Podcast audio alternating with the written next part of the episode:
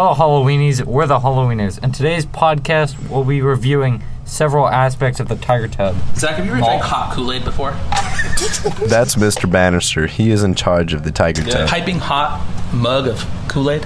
We wanted to interview him before we started our actual review. Why and when did the Tiger Tub come about? I believe the Tiger Tub opened in 1997, and it came about um, out of the need to have a, a s- another option for kids to have lunch as the campus became closed campus in 97, 98. This is lore. What? I didn't know this. I did not know that. Someone probably crashed and died. Who works at the Tiger Tub? Um, currently, it's myself and then Miss Lovett who runs the tub, and then there are two classes that come in and they work in the tub. So students do uh, the majority of the work. Students as well. That's nice. So child labor. What, what, Yeah, child labor. That sounds like child labor. it's not child. Okay. When is the Tiger Tub open? Uh, Tiger Tub is open uh, every lunch. Every lunch. Like no matter on blue or gold days. Doesn't matter the blue or gold. Awesome. Does,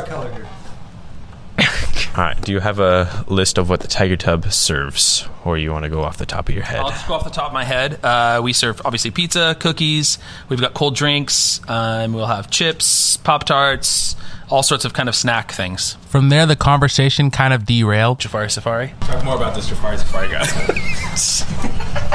So let's move on to the actual review now. We will be rating three aspects of the Tiger Tub. The first part of the Tiger Tub we'll be reviewing is the business as a whole. Rudy, can you describe the Tiger Tub? It's it's the only thing around campus. Has a unique look. It's this tiger striped building. Very hard to miss, especially when you're a freshman and you're clueless and you don't know where your classroom is. You're gonna know it's the Tiger Tub. It's uh, it's mostly orange with black stripes. First look, it looks like a normal classroom because you're a freshman. But I mean, if you've been here for a while, then you know it's the Tiger Tub. Uh, you walk through this single door, and there's like uh, there's about like five tables. There's plenty of seats, so it's definitely a hangout spot during the winter because it's it's cold and no one wants to be in the lunchroom. And the inside, it just it looks like a classroom that was made into like a little like a little stand. I'm not gonna lie. There's not really like posters around. There's no like, oh, this week's special or nothing. Nothing. It's just what Burlington could make of, you know. Would you rate it on the turtle scale? On turtle scale. Do you want me to be honest? Yeah. I, I do like hundred turtles. I I can don't- agree with that. Zero? It's supposed to be a it's supposed to be a cool hangout place. I can I can agree with it's pretty goddamn lame and plain Yeah. and basic.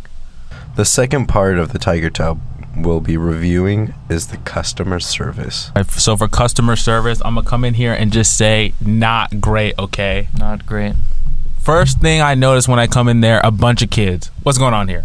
Child labor laws. What what's going on here? There's all right? like- I'm just saying this is a little suspicious. It's just a little suspicious, and we actually talk about it in the interview. Anyways, another thing happened too when I got in there. I was just chilling, waiting in line, and then Zach mentions pepperoni pizza, and I think to myself, wait, I have to make sure this pepperoni pizza is halal. So I ask, no response.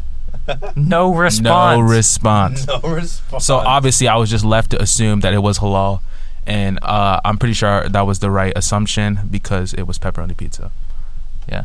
I mean, let me add something. They did look a little bit miserable when J- Jafar asked it. They were just like, "I'm on my nine to five shift. You can't bother me." You know, it felt the morale felt really they don't low. care about. Where I've never seen someone look depressed from working at a job that they only have to spend 30 minutes at. Yeah, it's only a thirty minute job. They were, they were, yeah, yeah. That was, they were, they were going through that, that thirty minutes. It was, it was not good for them.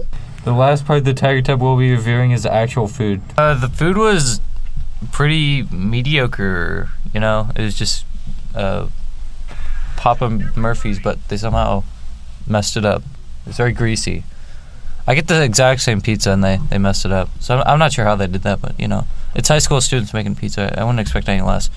Uh, the cheese was all right. It was kind of kind of greasy, but you know whatever. The pepperoni though, when they baked that, all the grease came out, and it was just it was like a like a gamer after a big game of Modern Warfare. It was just it was greasy and it was just yeah, it wasn't that good. I'd have to give like fifty turtles, so like a five on the kangaroo scale. And that's the end of our review. Overall, we give the Tiger Tub 50 turtles, which is a 5 on the kangaroo scale.